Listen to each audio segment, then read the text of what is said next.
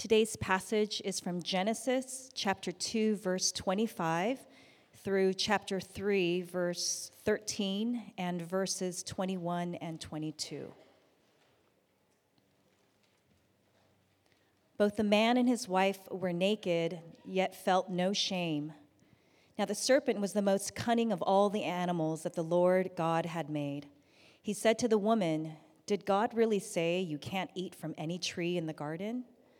The woman said to the serpent, We may eat the fruit from the trees in the garden, but about the fruit of the tree in the middle of the garden, God said, You must not eat it or touch it, or you will die. No, you will not die, the serpent said to the woman.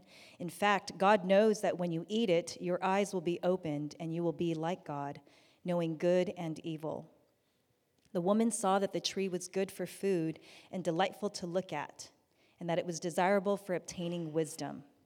So she took some of its fruit and ate it, and she also gave some to her husband, who was with her, and he ate it.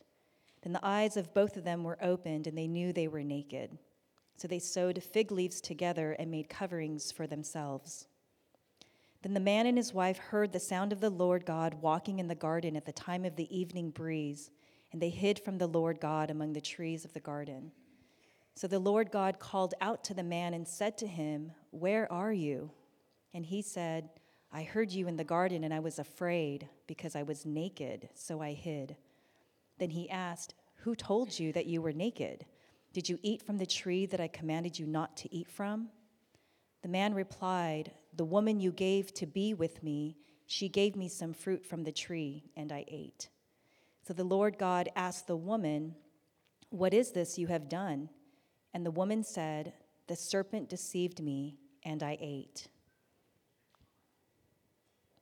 The Lord God made clothing from skins for the man and his wife, and he clothed them.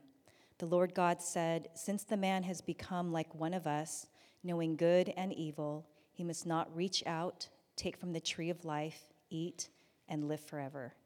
The word of the Lord. Good morning, everyone.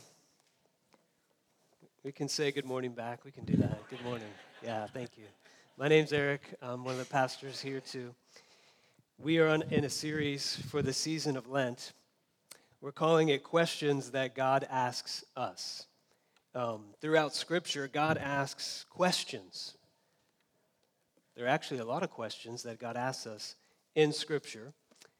These questions that God asks, they're not for the sake of Him gaining information He's a God of omniscience, He knows all things. But instead, when God asks a question, it's very significant because it's an opportunity for us to reflect and to be examined. It's an opportunity for us for examination.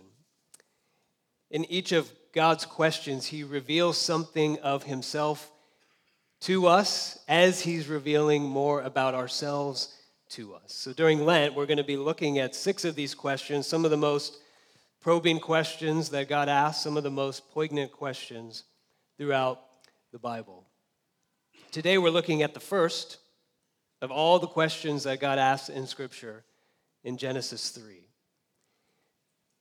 As we heard it read by Sohi, we were hearing one of the most significant, probably one of the most important chapters in all of the Bible, in the Bible story. You could say it's the most tragic chapter in the story of the Bible because it tells us the story of the fall of humanity into sin and away from God. There's so much there as we were reading, as, as you were hearing that being read, you probably had questions. You probably had a lot of questions and things that you were curious about. There's no way in one sermon for me to handle and address all of those questions. This morning, our focus is going to be on one verse. We're going to look at some pieces of the story, but that verse is verse 9 of chapter 3, where God asks that first question to Adam, to Eve Where are you? That's the very first question in the Bible, and these are the very first words that God speaks after Adam and Eve eat of the tree that he told them not to eat of. So sin has entered the world, God's good creation that's full of life, that's full of abundance and blessing. And now Sin has entered into the lives of humanity, bringing curse and wreckage and ruin to everything that God has designed and created. And God's first response is this question Where are you? When I read this story, in particular, that verse, that question, the first thing that I think of are times in my life when I was a child, when I was a kid, when I got in trouble and I hid from my parents because I didn't want to deal with what they were going to do to me. I think of times in our own parenting, we have four boys, where our kids have done something and we found out about it. And we called to them, Where are you? Where are you? And they're hiding. Finally, we find them in a closet or under the bed. The kids usually have their, their favorite hiding places. I know that I had mine. Now, why, why, did, why did you hide when you were a child? I'm sure many of you did that. Why do our kids hide from us? Probably for two reasons. One, we don't want to face what we've done, but even more, isn't it true that we don't want to face who we've wronged? We don't want to look at their face. We don't want to hear what they have to say to us. We don't want to feel the disappointment and the shame. Here, Adam and Eve have wronged God, and the question, Where are you, is all about how God responds to this. I want to look at this question under two major headings. One, what does this question tell us about ourselves? Some very significant things about the human condition. Two, what does this question tell us about God? Some very significant things about the divine response to the human condition. So, first, what does this question show us about ourselves? If you're following along in your outline, you'll see some points and some blanks listed in the outline. This, this question shows us one big thing about ourselves, and there are three facets of this one big thing that I want to explore from this text. What is the one big thing? The one big thing is that to live as a human being after Genesis 3 means we will all experience shame. Shame is a part of the human condition. It's not only just one of the issues that we have to deal with, that all of us have to contend with at some level. What this story and what this text shows us is that it's one of the core issues that every single person experiences and has to deal with. It's in everybody's story, it's in the story of humanity as a whole. Shame, it's a topic that's being talked about, I think, more openly with a lot of receptivity in our culture. Um, a few examples of that would be the clear stance that's being taken against bullying, bullying in schools, bullying, cyberbullying of all, all types and all sorts.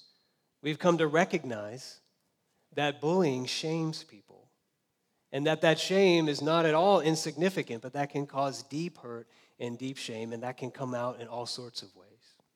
Another example, you may have uh, come across the work of Brene Brown. Has anybody watched that TED Talk? It's like one of the most famous TED Talks out there. I think it's a great talk. You should look it up on vulnerability and on shame. Brene Brown is a social researcher at the University of Houston.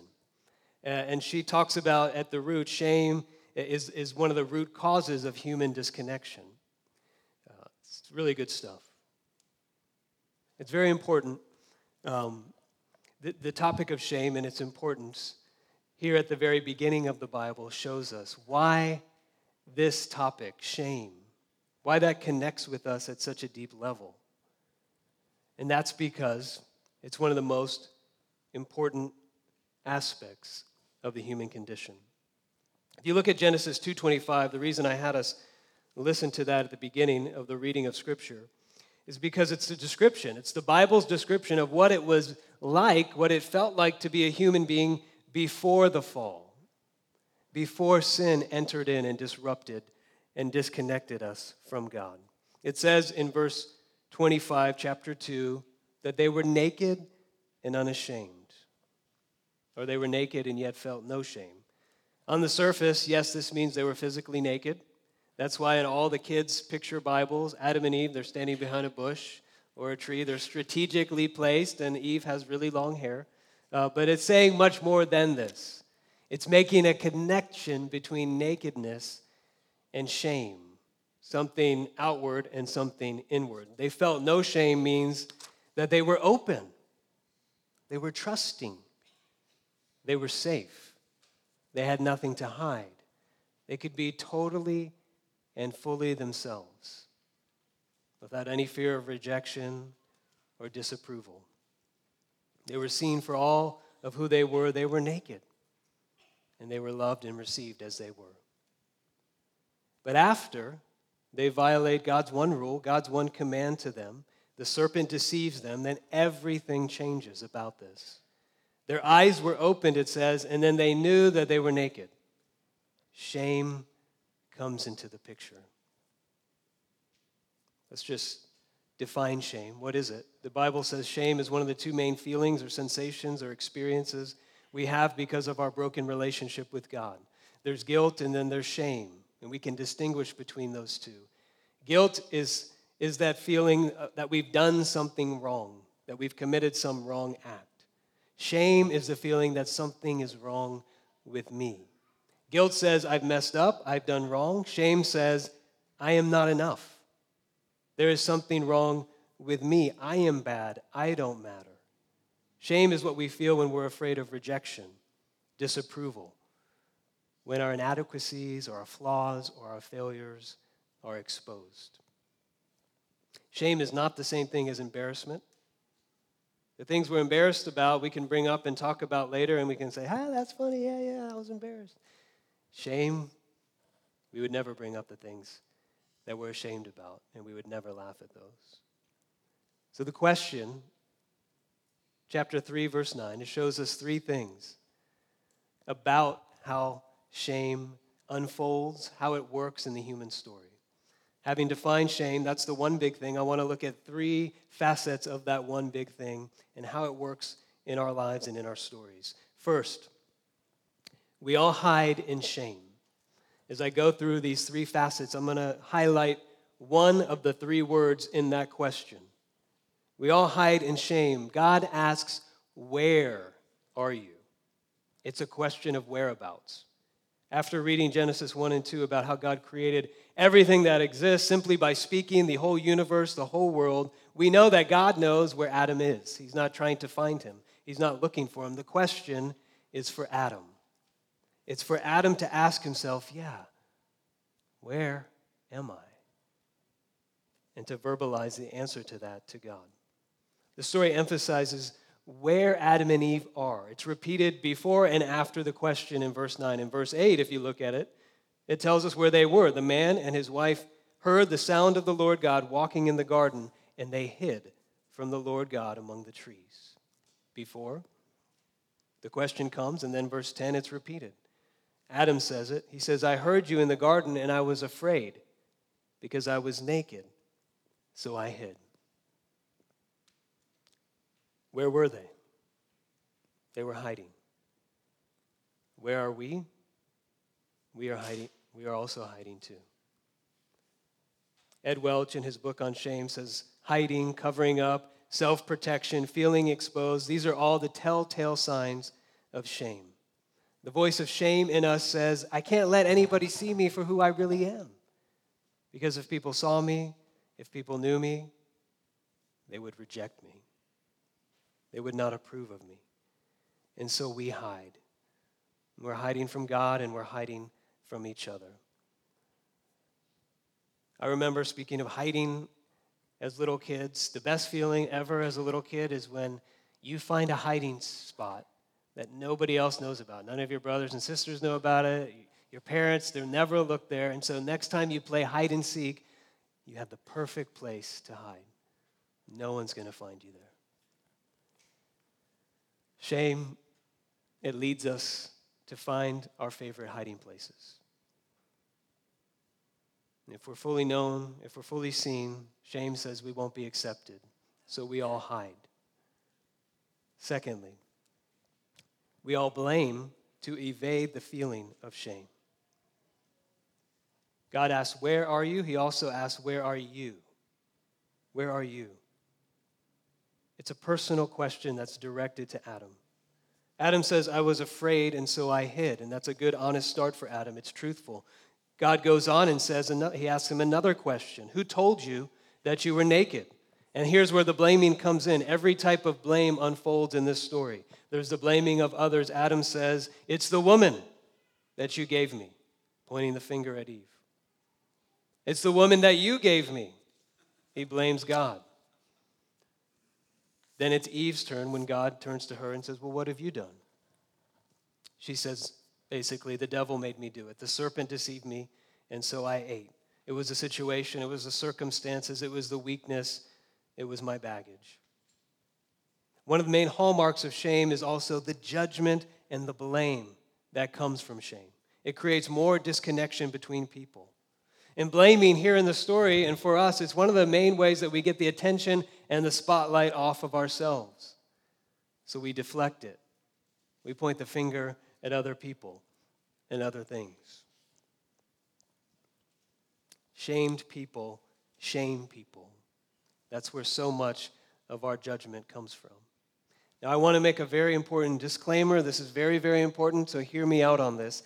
It is absolutely true after Genesis 3 that one of the main causes of shame in our lives is not only the things that we do, but things that happen and have been done to us abuse, neglect, abandonment, betrayal of other people. Things that, are not things that we have done, but things that have been done to us. Not at all our fault, not at all our doing. And all this, all these examples of shame, it should bring shame to the perpetrators of those actions. But instead, what often happens is that it brings shame to the victims.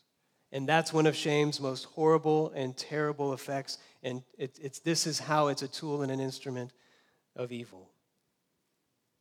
And so, in light of that, we can applaud efforts to acknowledge when, when things have been done to us that have caused deep shame in us. Creating safe places for people to say that, to acknowledge that, and to hold people accountable is important. The point that I'm making here, though, is that the shame that we carry because of what we've done and what's been done to us cannot be healed by either wrongful blaming or by blaming, just blaming, rightful blaming alone. This question shows us that God wants to deal with us. He wants to deal with each one of us personally and our shame. God asks, Where are you? He asks, Where are you? He asks, Where are you? The third facet of shame. We all cover ourselves to cope with our shame. When God asks, Where are you? I think the word, the verb are, is significant.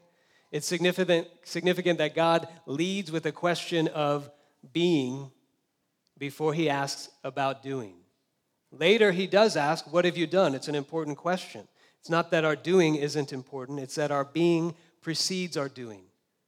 What we do flows out of who we are, and who we are is always a matter of who we are in relationship to God and others. And shame goes after our being.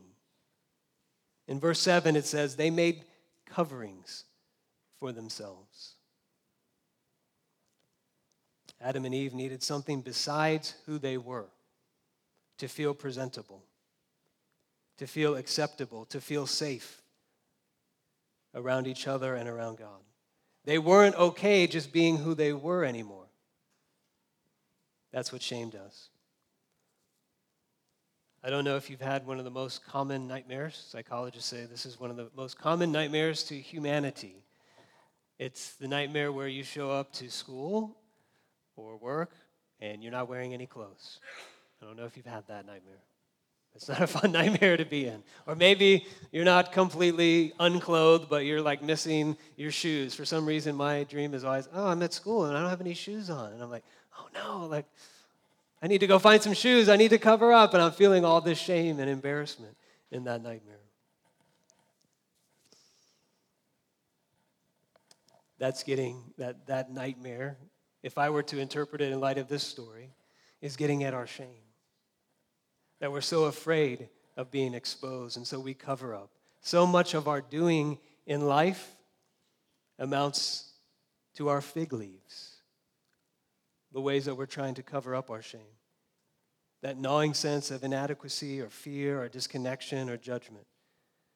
If our being is rooted in shame, then, then our doing that will result and come out of our being will be covering up. There's so many ways we do this. We create personas. It's the image we're trying to portray. It can be our achievements. Can be our perfectionism, our busyness, the ways we appear adequate, together, successful, smart, spiritual. So often, so many of these things are just our covering, our fig leaves. That's the one big thing this question deals with. It deals with human shame. Those three facets of human shame are hiding, our blaming, and our covering up. But what about God and his response? I want to share three aspects of God's response, and each one of them is in parallel to the human response to shame. First, though we all hide in shame, God comes to find us in our hiding. Verse 8 tells us that God was walking in the garden in the cool of the day or the cool of the evening. Now, what is that all about? If you can picture it, it's an image. It's meant to, to call to mind a certain image of God coming to take his evening walk to connect with this couple, the first couple, first humans that were ever made. Scholars say that this verb, the verb form, suggests a habitual action. This is what happened in the garden. This is what life is like before sin entered into the world. There's connection with God, there's intimacy with God. It was unhindered, it was a perfect relationship. And what we see here is that their sin, their shame, it doesn't drive God away. Instead, He continues to draw near. He keeps coming to them just as He always had. He approaches to connect with the people who have just ruined the world. They have just brought sin and the curse into His creation, its beauty, its glory, its goodness. And yet he comes, even when he was blatantly wrong, to connect and to pursue them. It says he comes calling to them, Where are you?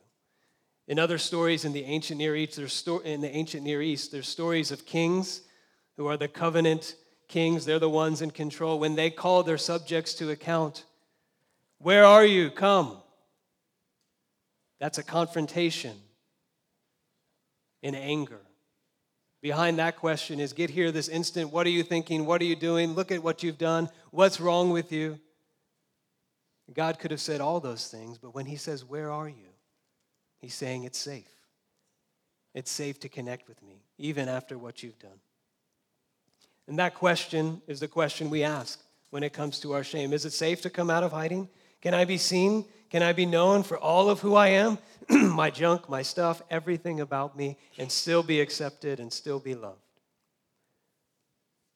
The question tells us that with God, the answer is always yes. Here I want to share a little bit of my story. This question, where are you? Genesis 3 9. It has a very important place in my own life, in my own story. There are certain passages of Scripture that God, in some ways, just imprints on our souls, and this one is imprinted on my heart and on my soul. I want to take time to share that with you. I think a number of you will be able to relate. About 10 or 11 years ago, three years into my ministry in the church, during a day of prayer at a Franciscan monastery, is when God met me with this question. During this time in my life, in, in our marital life, in our marriage, in my ministry life, seeing the patterns that were going on, things happening in my own soul, in my heart that I didn't understand and I didn't express, and sinful patterns. It was all kind of coming to a head in my life. And I realized I think I need help in processing and dealing with all this. And so Amelia and I started to go to regular marriage counseling. As, as stuff started coming out, I started seeing a therapist and a counselor as well, talking to my friends, talking to my fellow pastors. And the first thing that I realized was wow, I am an expert hider. I never knew that about myself, that I was hiding in shame. I look back at my life story and realize there was hiding in being a good kid, being the good kid, being the responsible kid in a family that was dealing with alcoholism.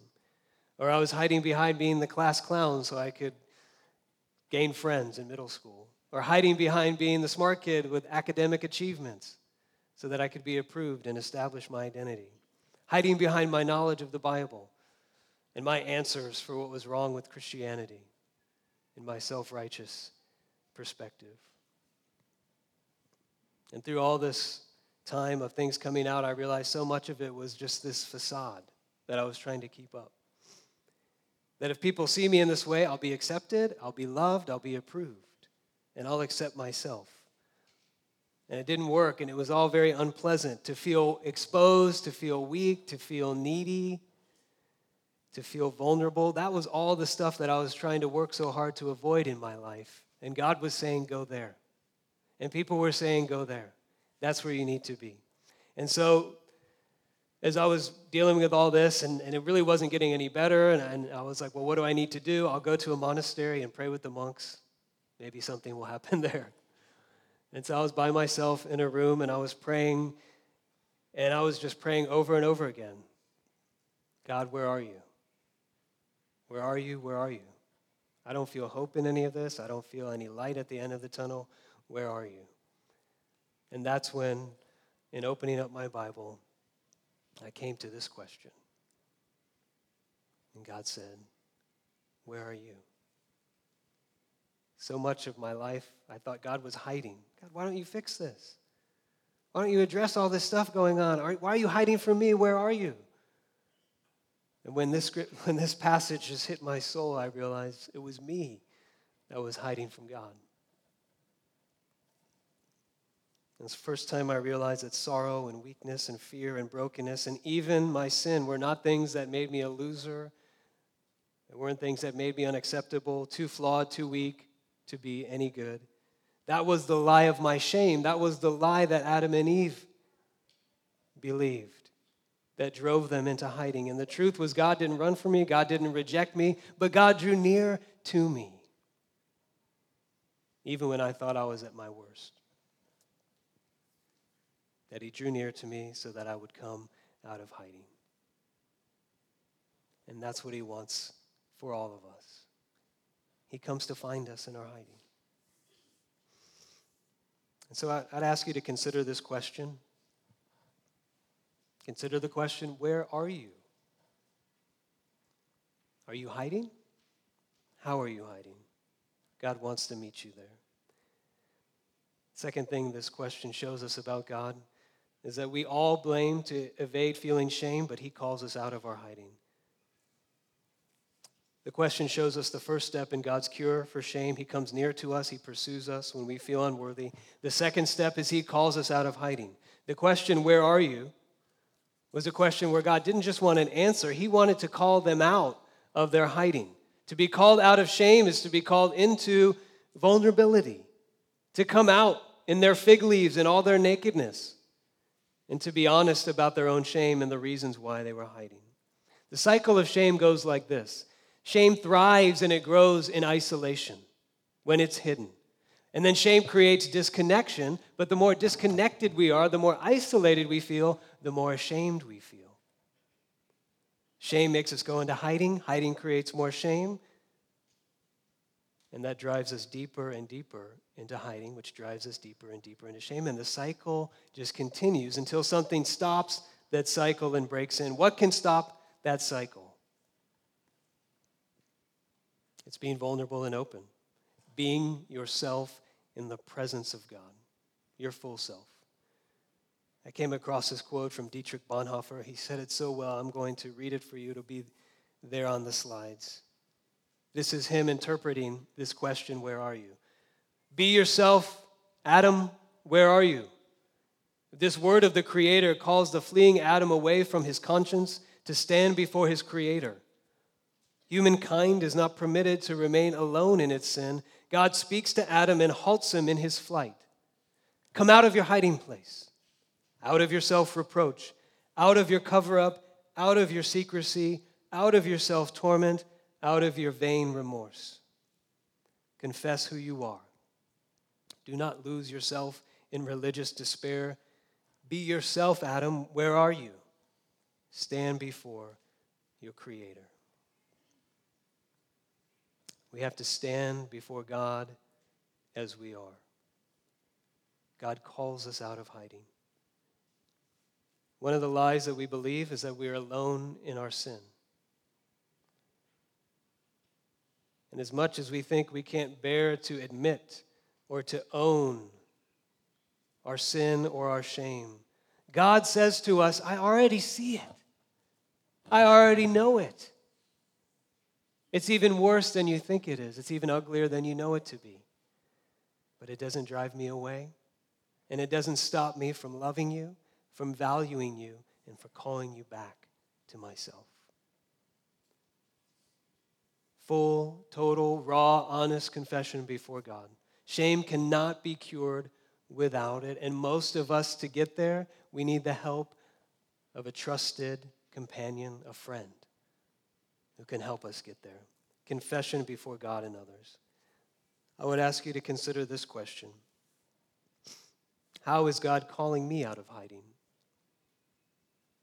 And I would encourage you don't stay in shame any longer. Confess. Stand before your Creator and be shocked and surprised at how He receives you.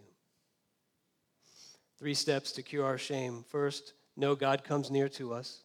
He's not driven away by our shame. Second, He calls us out of our hiding to be vulnerable and honest. Third, receive from God the covering for your shame. Only God can cover our shame. If you look at the very end of the passage that we read, verse 21, 22 of chapter 3, the Lord God made clothing from skins for the man and his wife, and he clothed them. You can just imagine that. We're meant to picture that as well in this story. There are Adam and Eve, shivering, scared, afraid, in their fig leaves, trying to cover up. And God draws near to them.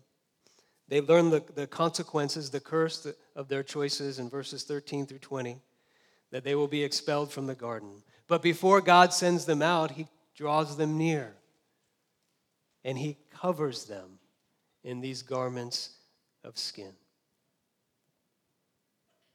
From here forward, clothing in the Bible is a metaphor for acceptance, for worth, for identity, for approval. And there are two main ways that we try to clothe ourselves to deal with shame there's a, more liberal and progressive approach, and there's a more traditional religious approach. The liberal progressive approach says forget about all this talk of shame. Just clothe yourself with self esteem.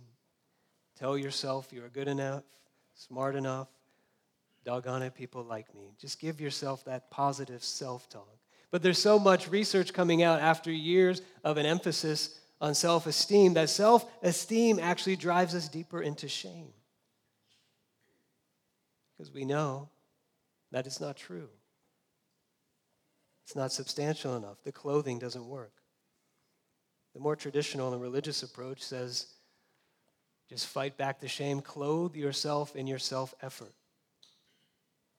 Put on your good deeds, cover it up by being religious and trying harder. The problem with that is that's not enough either. We still know that inside there's something deeper. The imagery of clothing is a favorite one of the prophets. Isaiah 64 6 says, All of us has become like one who is unclean. All our righteous deed are like a filthy garment. In Zechariah 3 4, it says, He spoke and said to those who were standing before him, Remove the filthy garments from him. Again he said to him, See, I have taken your iniquity away from you, and will clothe you with festal robes. As much as we try to hide, cover up, and avoid the feeling of shame, this question, Where are you, is meant to show us that shame, the feeling of shame, the terrible and the horrible sense of shame, is meant to lead us to the gospel. It's meant to lead us to receive the clothes that we can't give ourselves. There's something remarkable, a remarkable feature of this story is that God, he didn't carry out the sentence that he said he would. Did you notice that? He said, The day you eat of that fruit, the day you eat of it, you shall surely die. The serpent said, No, you won't die. Did they die? On one level, there was a spiritual death that entered in. But on another level, they were alive and they were clothed and they were sent out of the garden. How? Well, there's only a hint here, there's a clue. We see that the clothing that God gave them, the way that He covered their shame, it says that these, these were clo- this was clothes made of skins. What kind of skins? Probably animal skins. And so there's an implication that something had to die in order for Adam and Eve to be covered, in order for the problem of shame to be dealt with. What we see in the gospel is that in Jesus, God Himself was clothed with shame so that we could be clothed in the righteousness, in the beauty, in the glory of Jesus. Just as Adam and Eve ate from the tree and hid behind the trees and bore the curse of shame, Jesus hung on the tree. He was clothed with shame in order that we could be set free. The cross, the symbol of the cross, a crucifix, it's such a common symbol for us. It's, it's imagery that we're very familiar with. So it doesn't shock us. And so we've lost some of the cultural meaning and the shock value of its day. The cross was the ultimate form of degradation in the first century, the ultimate form of shame to both the Jewish mind and the Greek mind. It was crucifixion. Death was common. People saw death all the time. Punishment by death was also common, but crucifixion, someone being stripped naked and hanging publicly on a tree, it wasn't just to kill someone, it was to humiliate them and to shame them. What I, I never noticed until this week, as I was doing my study, is that the words that Jesus spoke while he was on the cross. Many of them are rooted in the, in the Psalms. In these songs that were written on his heart, he was expressing himself in the language of the Psalms in his suffering Psalm 22, Psalm 69, Psalm 31. The emotion of these Psalms, the feeling in these Psalms is shame. Let me show you this. Psalm 22 My God, my God, why have you forsaken me? In this psalm, the psalmist says, I am a worm and not a man. I am scorned and I am ashamed. Psalm 31, where Jesus says, Into thy hands I commit my spirit. In that psalm, the psalmist says, I am ridiculed and forgotten. Psalm 69, where Jesus prayed, I am thirsty, and they, they gave him vinegar. In that psalm, the psalmist says, I have endured insults. Shame has covered all my face. And the song of the suffering servant in Isaiah 53 says, He was despised, rejected, like someone people turn their face away from. The primary emotion, the primary feeling in the soul of Jesus on the cross was shame and humiliation. And I was joking a little bit earlier about how kids' Bibles don't portray Adam and Eve naked. It's inappropriate, it, it, seems embarrassing to us, but what about our images and pictures of Jesus? It's too much, it's going too far to not cover Jesus with a loincloth or something. That makes us feel too uncomfortable. But the cross is where we see the lengths that God would go to to set us free from shame, to undo and reverse shame in all its terrible effects in our lives and in our relationships. God chose of all possible ways to substitute himself for us crucifixion. Jesus said, It's necessary that I be crucified. It's a part of God's eternal plan. Why? So that he would give us the most perfect, the most complete, and effective covering for our shame. Jesus was naked so we would not have to be. In order for us to be honored, Jesus was disgraced and humiliated In order for us to be accepted as we are in our sin and brokenness, Jesus was rejected and treated as our sin, even though he was perfect and whole. In Hebrews 12, verses 1 and 2, it says this about what was happening at the crucifixion. It says, For the joy set before him, Jesus, he endured the cross, despising the shame Jesus scorned the shame, he despised the shame. How? It says, for this joy that was set before him. What was that joy? Well, the text doesn't define it for us. But as we see from the larger context of the letter and scripture, the joy had to do with his eventual reunion with the Father, but not alone, but with all of us. The joy was sharing his delight in the Father, the uninterrupted communion. Feeling the value of the Father, the love of the Father, the acceptance of the Father with all of us. His joy was seeing each one of us set free from shame. To be holy and blameless and faultless before God our Father as we were created to be. The joy that Jesus had in setting us free from shame. He said, That, if I set that before me, even the greatest shame that the world has ever seen, experienced on the cross, I scorn it. I despise it. I reject it for the sake of us.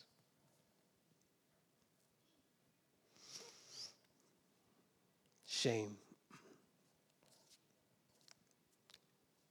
an enemy vanquished by the cross of Christ. So, as we conclude and as we move to communion this morning, I just want you to sit with that question Where are you? As God asks that. To hear God say, I am there with you. I'm coming to find you. I'm calling you out. And I want to cover you. Let's take that in reflection and prayer to Him as we close right now and prepare for communion. Let's pray.